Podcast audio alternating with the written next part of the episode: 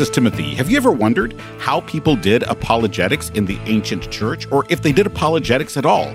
Well, in this episode, Garrick and I look at the apologetics of the ancient church with our friends Stephen Presley and Josh Chatraw. Along the way, we look at Irenaeus's pumpkins, at St. Augustine's pears, and at Josh Chatraw's recent book, Telling a Better Story. If you're interested in other works by Josh Chatraw, we recommend two more of his books Truth Matters and Truth in a Culture of Doubt from B&H Academic. That's Truth Matters and Truth in a Culture of Doubt, published by our friends at B&H Academic. To take a look at these and many other excellent books, go to bhacademic.com.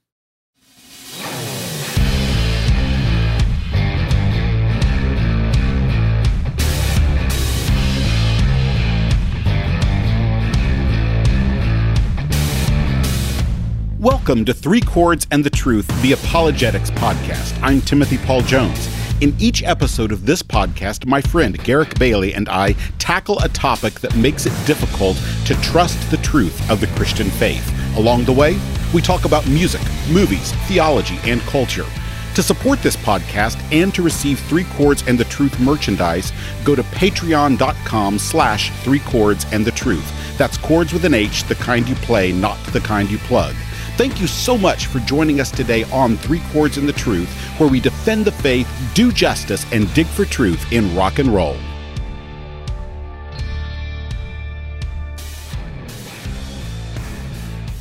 I am here today with Dr. Stephen Presley to talk about apologetics in the early church. Dr. Presley is a professor of church history at the Southern Baptist Theological Seminary. He specializes in patristics with an interest in the intersection between history, theology, and the exegesis of the early church. He completed his undergraduate work at Baylor University and did a THM in historical theology from Dallas Theological Seminary, and then received a PhD from the University of St. Andrews in Scotland. And now, before we talk about apologetics, which is very important, and the apologetics of Irenaeus in the second century, which is very very important. There is a question that we must ask that is at least as important as any of those questions. And that question is one that we ask every guest. And it is if you could be anyone in the history of rock and roll, part of any band in the history of rock and roll, what would it be? What band would it be? And what would you be doing in that particular band? Thank you very much for having me. Really glad to be here. Excited to be at Southern, excited to be here teaching. If I could be part of any band, it would have to be U2. And since I can't play an instrument, just put me on stage and let me play a cymbal or something, a triangle, and just stand there and enjoy the concert.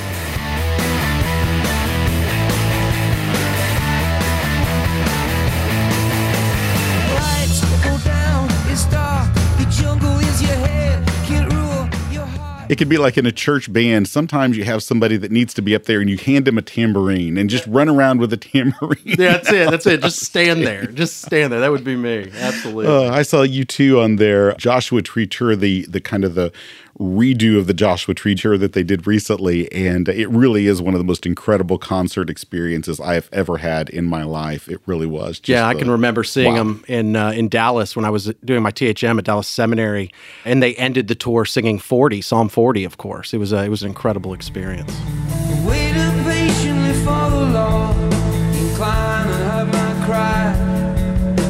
Lift me up out of the pit, out of the miry clay.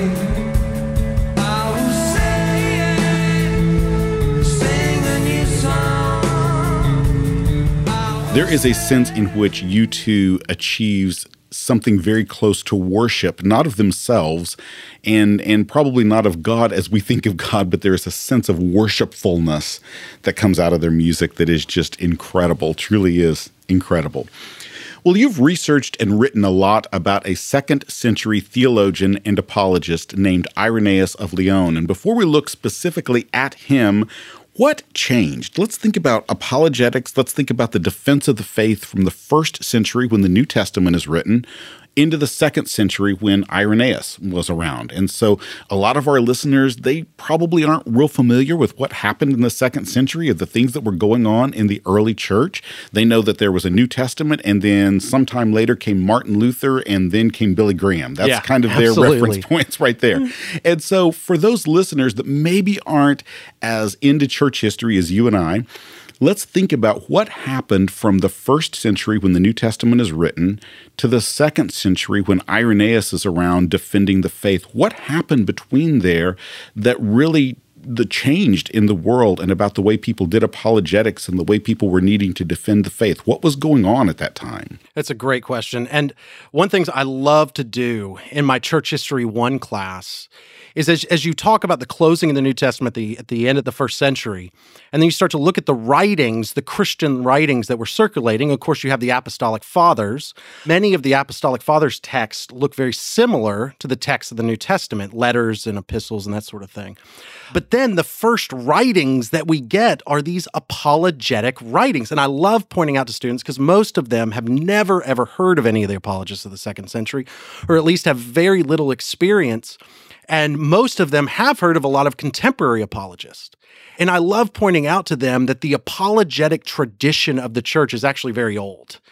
And the defense of the faith is something that happens from the very beginning. So, the climate and the culture of the second century, as the church is born, as the church receives the apostolic teaching, the apostolic testimony, as the church is living out its faith within a pagan Roman world, there is a natural gravity towards a defense of the faith.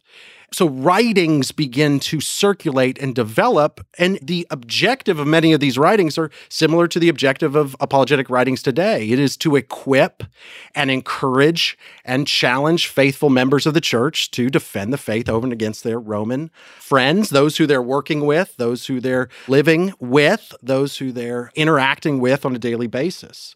I think it's so interesting that some of the earliest forms of this are defenses of what we would call, in our terms, religious liberty, although Yeah. that's a little bit anachronistic, but it's still the idea of a freedom to be able to practice their religious faith. In fact, the new, the new book by Wilken that just came out on the history of religious liberty points back to Tertullian and Lactantius as the precursors of the more formal that you just mm-hmm. described religious liberty mm. that's that's being described or and articulated and defended in a modern period.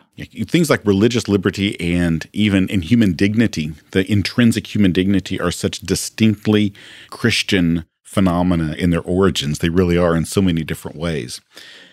Well, the primary theological foes, the enemies, so to speak, that Irenaeus faced, they are often known as the Gnostics, although they didn't call themselves that. That's not what they were known as in that day.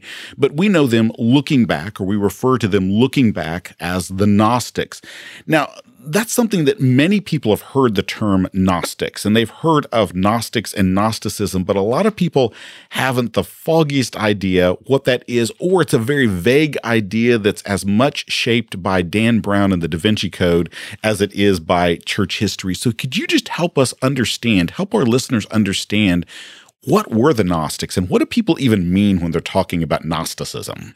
The challenge we face today really is a direct result of so, some events that have happened in the 20th century. 1945, we discovered the Nag Hammadi Library, I know that you're familiar with, and and we discovered these Gnostic texts, and scholars now recognize that, as they describe, we can read the Gnostics on their own terms, and we can actually read their writings. Of course, Irenaeus mentions many of these texts and describes, even at the beginning of Against Heresies, he describes how he's read some of these. He's interacted with them. He's encountered them. He knows people. He describes how people in his congregation in Lyon there have encountered them and actually been converted out of a Gnosticism. So it is to difficult today, though. And to a certain degree, scholars point out that it's very hard to define Gnosticism, as you mentioned, putting one label. But you know, Irenaeus doesn't actually group everyone into one concurrent group. If you work through book one of his massive five volumes, that can overwhelm students. It really can. When you when you start you start to read against heresies, it's easy to get lost. But the, the first book is essentially a catalog of the heresies. And notice he doesn't always group them into one group. Instead, he locates a thinker He locates the beginning of a tradition and then begins to explain point by point what that tradition believed. And so if you read through book one, it's like a catalog, and there's Valentinians, and there's a whole host of them. Now, I think it is possible, although it's not very popular, but I think it's possible to group the Gnostics generally into some basic assumptions. And those basic assumptions include a distant, otherworldly supreme God. It includes some kind of grouping of emanations coming from that distant God.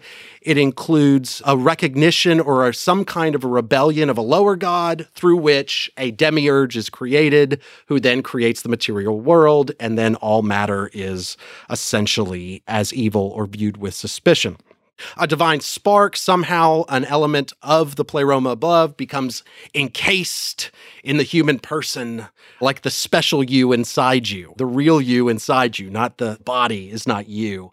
And then salvation, of course, is the knowledge of that divine spark in you that is to be released ultimately and float back up to the heavenly realms and all is well. And in general, that's what we can say is the Gnostic myth. Now, the point is, and Irenaeus points this out as other second century fathers, what is ultimately the fruit that flows from that? And that is a devaluation of the body, a rejection of the material world, a denial of the goodness of creation as the good work of God, and a reading of scripture in which the Old Testament God is usually cast as an ignorant, stupid God doing things that are evil. And so that in essence, if we can capture all of those streams, would sort of provide an umbrella to make sense of all the different things of Gnosticism. Of course, Irenaeus complains that every time he turns around, there's a new one that springs up like mushrooms. That's the, that's the image he uses. They're just they keep popping up, and so there's this. Even he feels the struggle of how do I define these things? How do I characterize these things. But in general, that's what I would I would say how we define kind of generally what Gnosticism is. Now, when Irenaeus is responding to Gnosticism, there's this boldness. I mean, he has this this boldness in the way he does that. I think of at one point where he says that not everybody will understand what the Gnostics are saying because not everybody has emptied their brains. he says things like that. There's this boldness, kind of a hubris yeah. at times, yeah. and at the same time, even though there is this occasional hubris in Irenaeus, there's also a humility about him as well. You see in the early parts of Adversus Haereses and, and against heresies, he in that recognizes that there is a distinct limit to what we can know. And for Irenaeus, Christians recognize that limit. And one of the problems with not with Gnosticism is he says you don't recognize this limitation to what we can know. So, how should that shape our apologetics today, this humility? And kind of talk a little bit more about this, this humility of Irenaeus, and, and how should that affect us today in the way we do apologetics? when you read his writings, and a lot of times you can encounter the second century fathers, it can almost feel like I wonder what it would be like if they had a Twitter feed because there is a boldness to what they say. And a couple things. One, first and foremost, what is driving him is there is a pastoral concern. In fact, he says at the beginning, one of his major reasons for even sitting down his writing is for his congregation. And Adversus Haereses is probably sent back to Asia Minor, maybe being used by pastors, read by pastors that are going to be able to understand Gnosticism and respond to it appropriately. So there is a pastoral concern. At the same time, he is clearly trained in the modes of ancient rhetoric which is a distinctive it provides him sort of categories through which he, Tertullian, others speak. We are often not familiar with the ways that rhetorical discourse is going on. So he uses rhetoric in certain ways. And sometimes it's parodying their accounts, or sometimes it's poking fun at what. And those are all sort of strategies of ancient rhetoric that are meant to persuade. Sometimes in our apologetics, we rely so heavy on logic that we forget the art of persuasion, the art of persuading someone.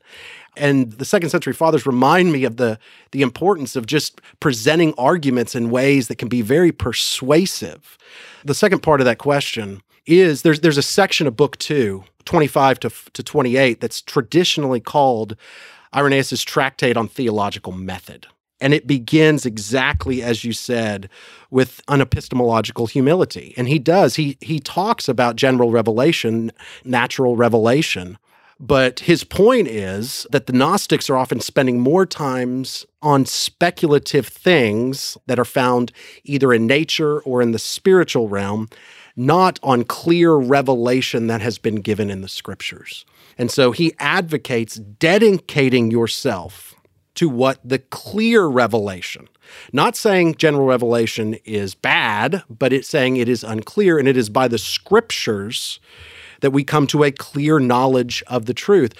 An interesting point along this lines, he even admits humility in terms of the scriptures. So, not all scriptures are equally clear. Some scriptures have more clarity. So, for example, the parables need other scriptures to clarify them, or there's portions of the Old Testament. And so Irenaeus posits sort of the humble approach. Scripture ought to interpret scripture, but clear passages ought to interpret unclear. And by that, you can build a first principle. You can build a rule of faith. You can build a basic theological conviction that will then guide you as you encounter other revelations. So there is this basis, this humility from which he from which he begins. Well, one of my favorite parts in Adversus Haereses is Irenaeus' parody of Gnosticism, in which he draws from some of the rhetorical tools that he has. And he has these different rhetorical tools, and one of them is this sort of parody of Gnosticism. And so he basically says, You Gnostics, you're just making up random names for stuff. You're just making stuff up. you're just making up a bunch of random yeah. names. So yeah. if you can make up random names for all of your different emanations, etc., I can do the same thing. And so he ends up culminating this toward the end of this section. He says, Behold, there are these four powers the gourd, the hollowness, the cucumber, and the pumpkin. And these four have begotten together a crowd of the most delirious pumpkins. just, it's great. Yeah. It's just that's what he actually says. So in this theological work, he does this this parody right here.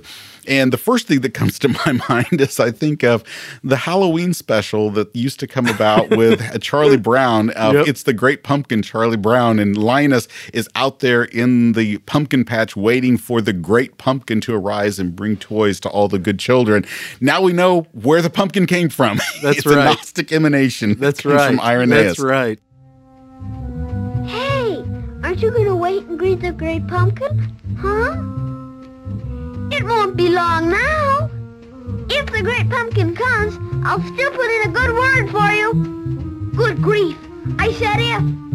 I meant when he comes. I'm doomed. One little slip like that can cause the great pumpkin to pass you by. As I think about that, as I read that, as I laugh over that, one of the things I also think about is what is the proper place of parody and satire in apologetics? We have to think about that. Oh, what is great, it? What do you see in that? It's a great question. So, a couple things to point out what he is doing there.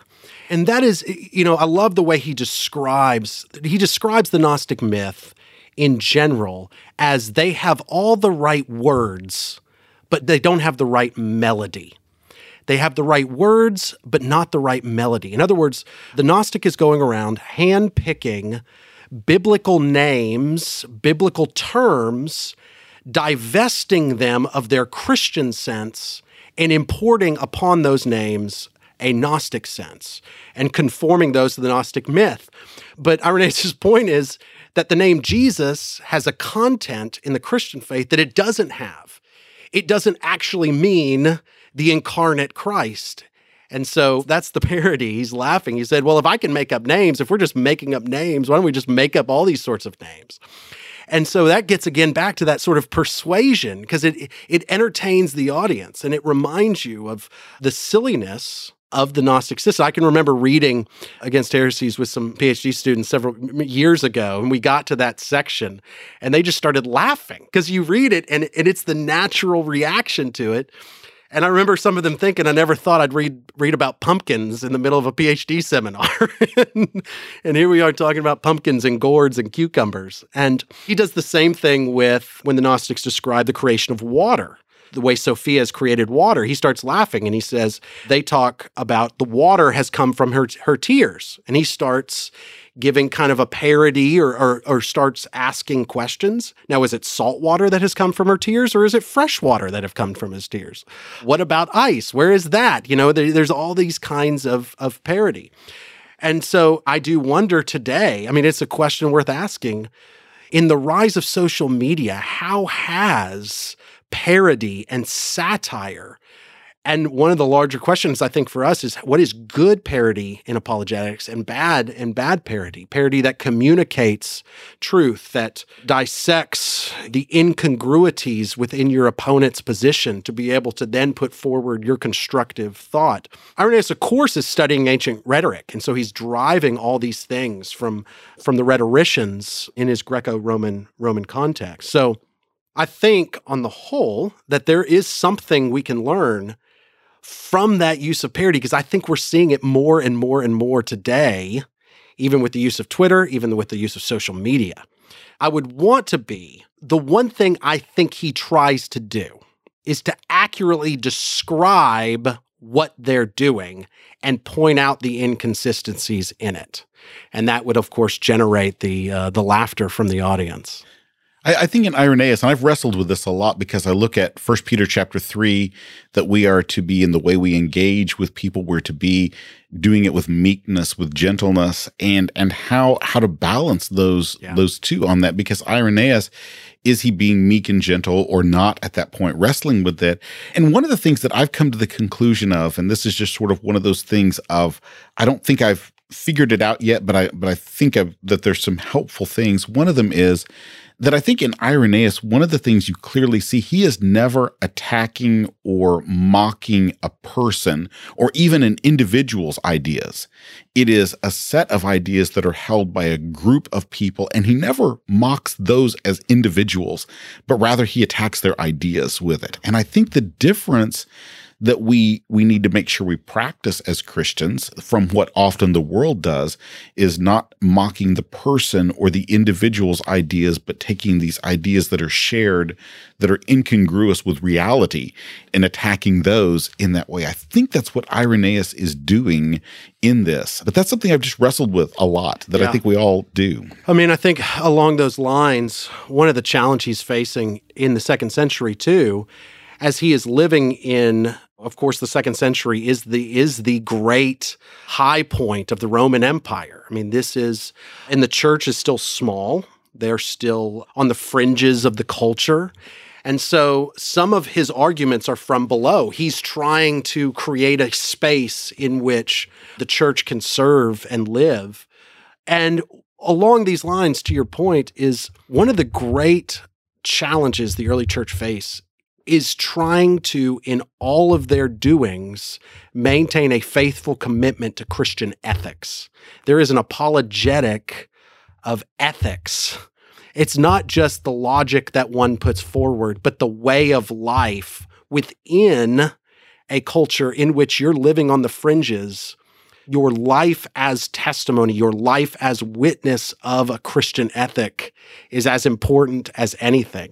And to your point, perhaps they don't always, and others don't always live up to maintaining that tension of rhetorical discourse modeled by a life of Christian witness. But that's always put forward. Look at the fruit of what Gnostic produces. The Gnostics were licentious, by description they were licentious or they were extreme ascetics or they they rejected the body. And look at the, the the fruit of that theology. And then Irenaeus says look at look at the church. Look at the faithful Christian. In the second century the fathers are doing the same. We are trying to maintain to that ethic that the New Testament puts forward and that the apostles put forward yeah, you see that that ethical apologetic is probably the dominant. If you could choose one theme that is in almost every second century apologist, it is the Christian ethic as apologetic, as a defense. I think about in Athenagoras in his embassy when he defends the Christians against those three stock charges of atheism, incest, and cannibalism. So he he defends the Christians against those. The way he defends it, when he defends against cannibalism, in which they were being accused of eating infants, is what they were Yeah, being yeah. accused of. And the way Athenagoras actually argues against it is not the way we might. He says, look, you all know that we don't participate in abortions. You all know that we don't expose our children and kill them. He says, You know that we don't do that. You all do that. You participate in abortions. You, if you don't want one of your children, you expose them, set them outside the, the borders of the town, and just let them be picked up by slave traffickers or starve or die in some other way. You do that. We don't even do that. Now, he, and then he says, If we don't even kill our children when they're in the womb, why would we kill and eat our children afterwards? And, and that's an ethical argument. It is. And it's an ethical argument that requires that the Romans knew that Christians didn't participate in certain practices. His argument against that charge is through and through a fully and completely ethical argument. And you see that in Irenaeus against the Gnostics when he's speaking of, look, what is the fruit of this? The fruit of, of our life is this, is, is this godly life that is good for society, even. And the fruit of your life is one that is not good for society, is one that is an embarrassment, should be an embarrassment to you, is certainly an embarrassment to everybody else. It's just fascinating that there's this dominant theme throughout the second century that Christians are better people. And not only are they better people, but their goodness is good for the world. It's good for the flourishing of the world. That's a beautiful argument. is. And it connects with the the comment on aesthetics. The Christian life is more beautiful. It is the ethic of caring for the poor, of loving your neighbor, of humble devotion to God. And obviously, by no means, reading between the lines and looking at, at the lives, do Christians of the second century achieve full sanctification? No. I mean, but they're like us, but there, there still is that argument put forward exactly as you as you described. Well, speaking of cultural engagement and what Irenaeus would do in cultural engagement, let's think about that for a moment. Let's suppose for a moment that just like happened with Socrates, or as they said, Socrates, in Bill and Ted's Excellent Adventure, we were to go back in time and we were to get Irenaeus and bring him to the present time. And we were to put Irenaeus at, at a U2 concert. Let's just suppose we go and we take Irenaeus to see U2. How would Irenaeus respond to what he sees in that and his experience of rock and roll and of all of those things? What would Irenaeus do? This is a great question. Part of me wonders if he starts to see the gladiatorial games and at play. The other half, I no doubt, I, uh, sometimes in my church history one class, if we have time, as I'm talking about sort of the eschatological hope, I think if as long as they play, I still haven't found what I'm looking for and they'll play, you know, you broke the bonds, you used to change, you carried the cross of my shame, you know, I believe it. I believe in the kingdom come, all the colors will they bleed into one. Irenaeus' love of eschatology and the hope of a kingdom that is to come, a world that is to come, a resurrected body and a new kingdom. I have to think he would be he would definitely be singing along. He'd definitely be singing along to 40 when they were describing being lifted up out of the miry clay.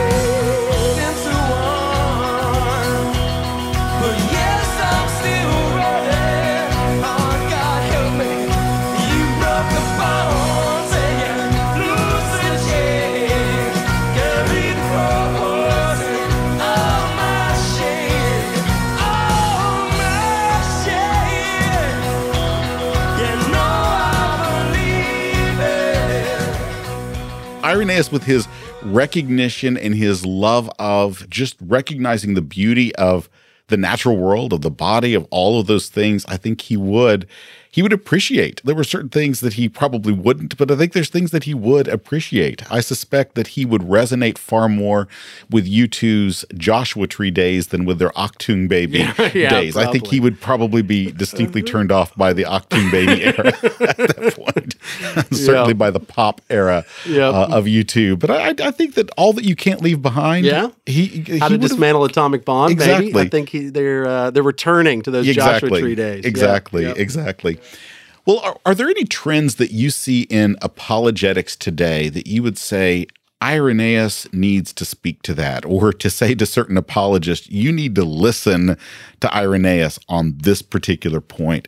What are trends or things that you see in apologetics today that, that you think we need Irenaeus right there? What are some of those? It's a it's a good. I I think one of the ways forward, and this is what I emphasize in a lot of my courses here, and it's something that has characterized my own sort of theological journey and theological development, is sometimes the way forward is the way back. Sometimes looking back is helpful in moving forward, and so. I think as we move into a postmodern culture, as we move into a culture in which modernity is no longer perhaps has the the anchor holds that perhaps cultivating new ways of defending the faith are the trends moving forward. And I think it's helpful to go back not only to the second century, but to begin to look even into the third century. Origen's against Celsus is a great example.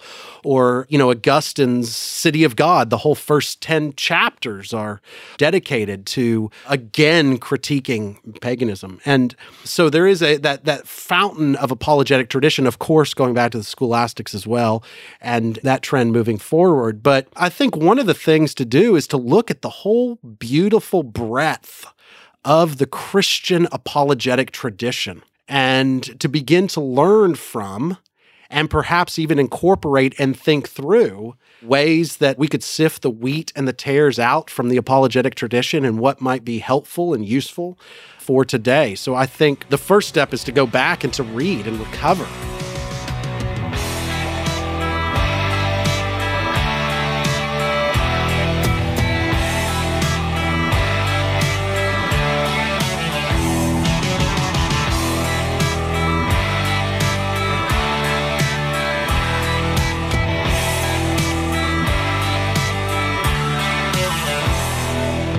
It's time for Toy Box Hero, that moment in the program when Garrick and I take toys from our children sometimes as they're wandering around the room with the toys in their hand and we grab them from them, resulting in much consternation and many tears. But usually we actually ask their permission before taking their toys and putting them into combat against one another. But this time the children have chosen the toys and they are putting them into combat against one another. My third child against Garrick's second child.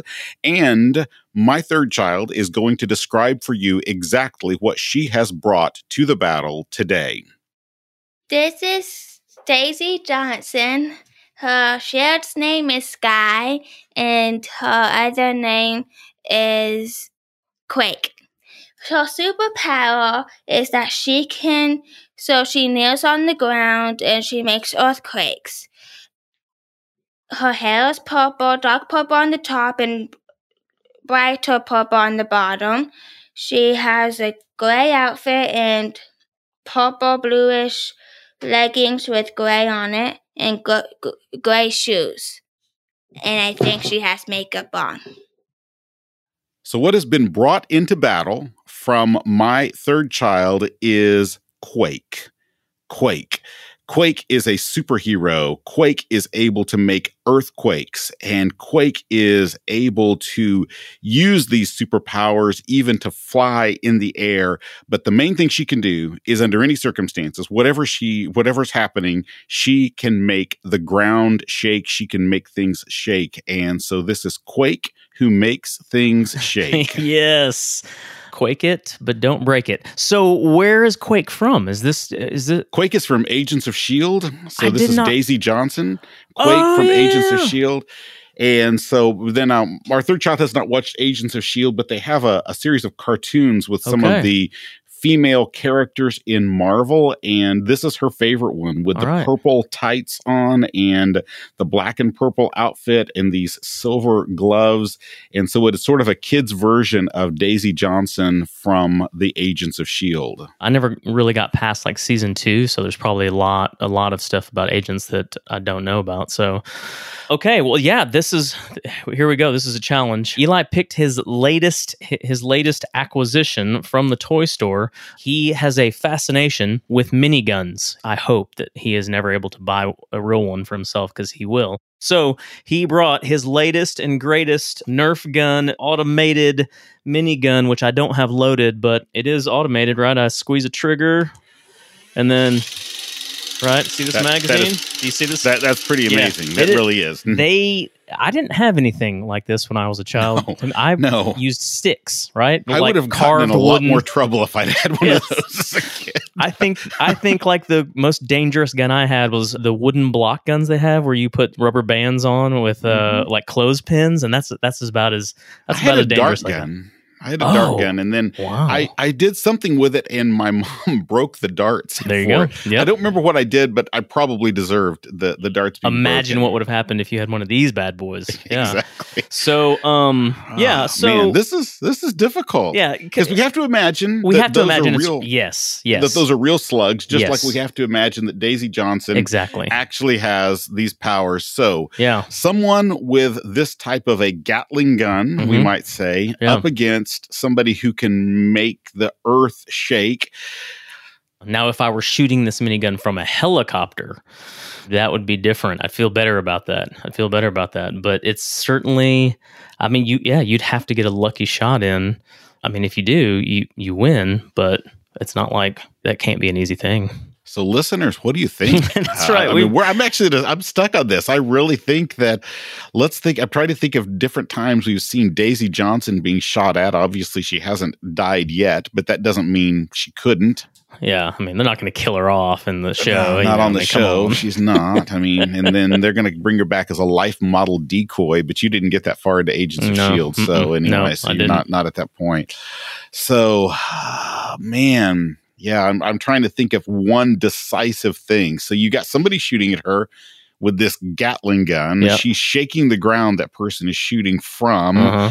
but at the same time, there's a lot of bullets flying around, So and a uh, lot there's of not much you can do against all those bullets. So Yeah, a we got to turn this over to listeners and say, listeners, you got to tell us who would win on this because we really don't know. We think that our children have both chosen some pretty amazing things. I mean, this isn't like Walter the Duck, uh, who we had to just give a special That's right. dispensation for Walter Yeah. the Duck. This is something where this we're talking real, real firepower on both Right. sides right here. this is like legitimate draw, right? Uh, not This a, is legitimate draw. Not a hey, these are these two things are too sweet and nice to really truly do battle. Like, but this is I don't know. These are two weapons of mass destruction, and I'm this not is sure. very violent on Yeah. both sides. That's Yeah, right. So That's right. listeners, let us know. Gatling gun against Daisy Johnson, who has this power as an inhuman of shaking the earth. Let us know who won.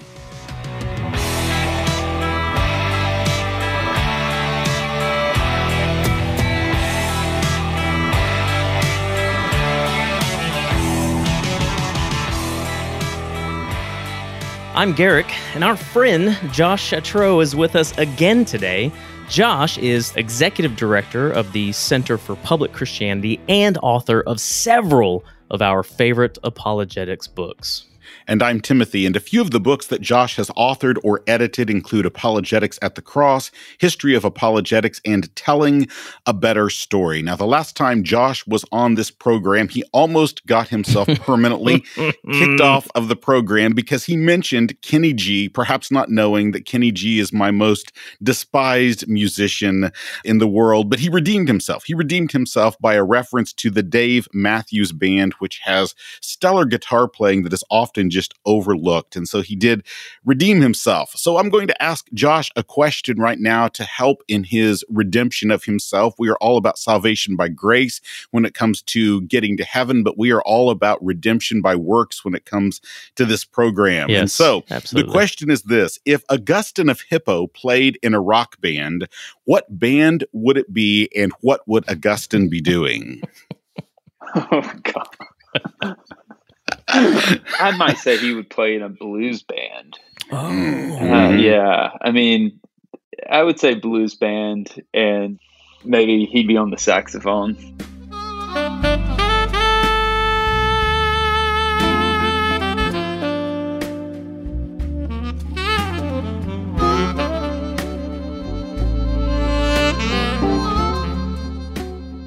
I automatically had to think that he would be in Petra, who actually did a song called Augustine's Pears. It was about Augustine and the thing of the pears. And so that was pretty sweet.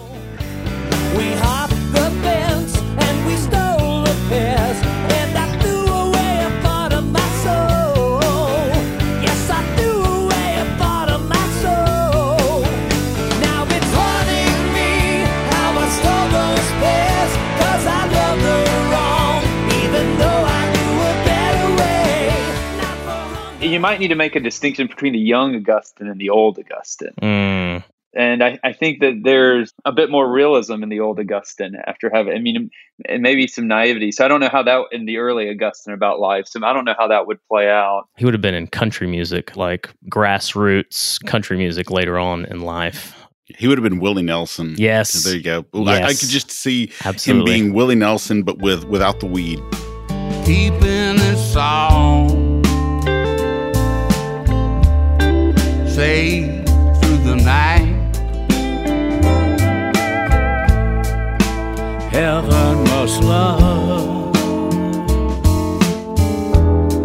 God's problem child. So we've got the slide here from Augustine. I looked for something to love and lover of loving that I was. But Augustine, he he does have this strong sense of of yearning, of longing, of love in his writing that is lyrical in some sense. And and I can see the connection there between that and the blues. And you've mentioned in several places in different parts of your writings the impact of Augustine of Hippo on your apologetics. And so we've already talked quite a bit about Augustine. And so who was Augustine and why did he influence you? Why do you see Augustine as somebody that ought to influence our apologetics today? And and who was this man? Why should he influence our apologetics today? And why has he influenced you? One reason what you see in Augustine is you see a man in what we might call pre-Christianity. I mean, the Christianity has just kind of taken root, but he's he's still in this kind of he's a pastor in the in the early church before Christendom. And for instance, in Confessions, he's actually in the first part of the book and most of the book what he's doing is you see Augustine and he's telling his story and part of his story is how he's tried on these different ways to live these different kind of philosophies of life. And in each one he shows how he wasn't actually fulfilled or it didn't make he saw intellectual problems or existential problems. And one of the things i see augustine doing in confessions as he looks back on his own life is he's he's he's actually communicating some of the cross pressures that he was feeling being in a society that was uh, certainly had at least partially embraced Christianity, but you still had all of these other what I would call live options in a way that I, I think mirrors in, in certain ways our context today. So sometimes people are looking for to retrieve a certain apologist or a kind of hero in apologetics, and they'll return to somebody maybe who's ministering within Christendom, and they don't have the same type of again, I'm using this phrase cross pressures that the contemporary philosopher Charles Taylor uses about living in a post Christian society or a secular society. And I think when we return to Augustine, you get somebody who's experiencing something like, and, and a, granted in a different way, but still with some parallels for us today. And with Augustine, not only kind of his his context, the general context, but he was a pastor who had his feet on the ground. And so, as he's writing perhaps his greatest work, Confessions and City of God, as he's writing, for instance, City of God, he's responding as a pastor to live situations that are going around, that, that are going on. And really, you have unbelievers offering these objections, and he's seeing them really having an effect on his own congregation.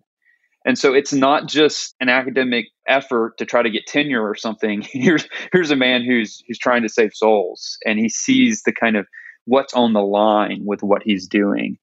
And then as you've already mentioned, I mean his theology, particularly his theological anthropology, that yes, we are in some sense rational beings and Augustine doesn't deny that, but he wants to get at what's really driving us. And in doing that, he, he recognized that that we're loving beings. And I think one of the things you see, for instance, in Confessions, is he sees the power of story and how that's tied into how God made us as as loving beings. So there's a theological element, but then there's also the contextual part of the surrounding culture that he was ministering in, and then his particular vocational calling. That's all those three things have attracted me to Augustine. Yeah, you mentioned story in Confessions. At one point in one of your recent books, Telling a Better Story, you write one way to read this book is as an entry level retrieval of the apologetic insights of the later Augustine, ministering before the advent of Christendom within his own cross pressured culture. And I was wondering if you could if you could tell us more about how Augustine kind of specifically shaped th- this work, this book, or maybe even maybe even inspired it. Yeah. Well, if you look at what what Augustine's doing at a at a macro level in a book like City of God, particularly City of God, what he's doing is he is the first 10 books. Well, okay, so what we normally think of as chapters today, he calls books. So, books, City of God is made up of 22 books. And the first 10 books, he is offering an eminent critique of kind of the dominant philosophical life systems of the day. And so, what I mean by eminent critique is he's stepping into their worldviews or into their kind of stories, how they understand the world, and he is critiquing it from the inside, so to speak. But as he's doing it, he's doing it in a way that says, hey, okay, you have something here that makes sense, but it doesn't cohere with with this. And so he he's not just objecting to it all. He's recognizing that he can at times plunder from these pagan philosophers. He can actually use things and affirm certain things.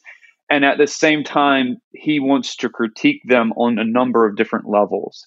And then books 11 through 22 of the City of God, there's this dramatic kind of change in what he's doing. Whereas scholars have actually counted the amount of references to kind of the cultural narratives of the day in the first half, the kind of pagan philosophers and the, the leading thinkers that, that the Romans are going to in their arguments. And it's just full of those.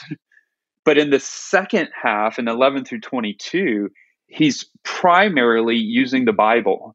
And he's actually giving a kind of narrative of the Christian story. And as he's doing it, he's handling objections as he goes. But he's saying this is this true story of reality.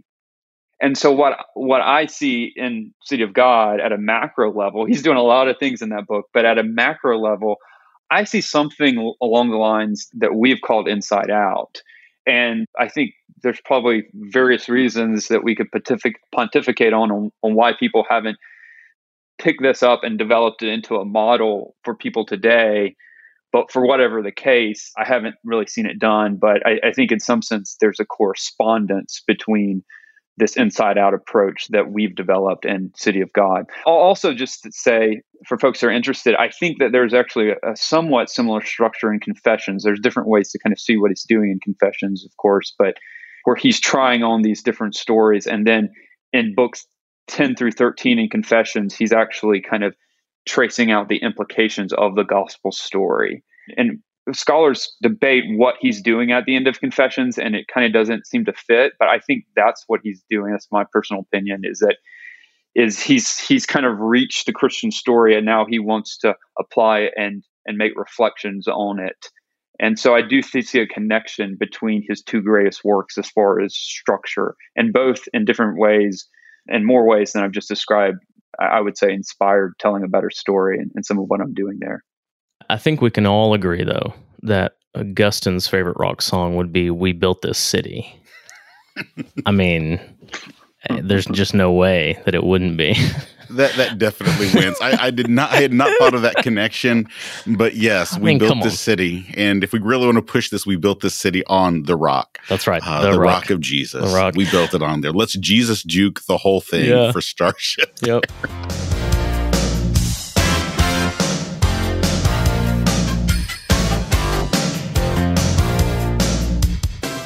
Josh, what are you? So I feel like you've put out about seven books in the last year. They just continued just to show up on my doorstep, and I've been thankful for all of them. But what are you? What writing projects are you working on right now?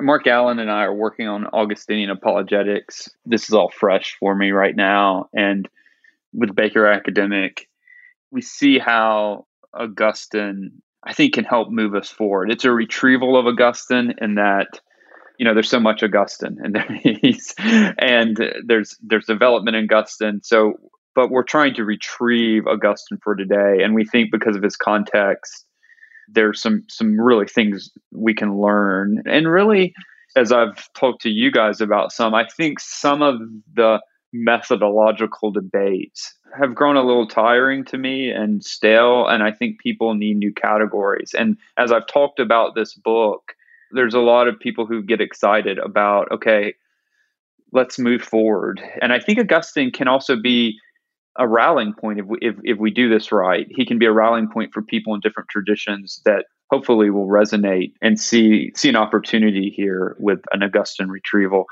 That's what I'm working on now. There's there's some other books that are contracted or maybe in process on, but but I have I'm not really working on those.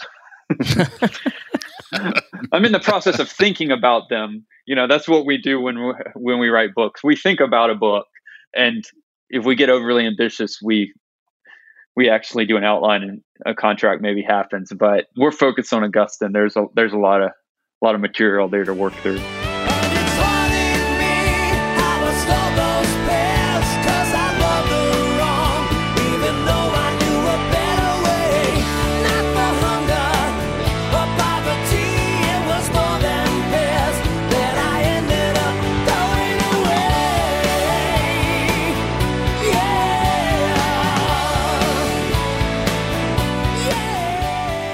Thank you for joining us today on Three Chords and the Truth, the Apologetics podcast. And thank you so much to B&H Academic for their sponsorship. Go to bhacademic.com to find more theology and more apologetics resources. And also, if you're interested in studying apologetics with me, I want to invite you to take a look at the apologetics programs at the Southern Baptist Theological Seminary. Whether you're thinking about a master's degree or a doctoral degree on campus or online, I would be so glad to have you as a guest at our next preview day.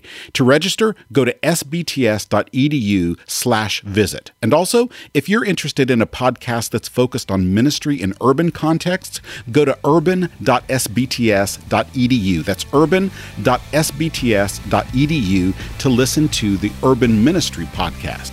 I'm Dr. Timothy Paul Jones, and I'm already looking forward to joining you next time on Three Chords in the Truth, the Apologetics podcast.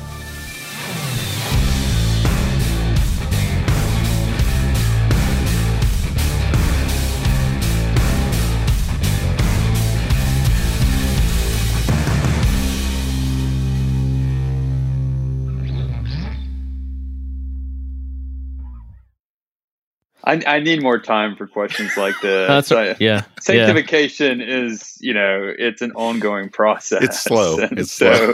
It's okay. Everything in between, uh, Timothy will just cut out and edit anyway. yeah, we'll just so, cut out. So you so so go go ahead with whatever you come up with. oh, goodness.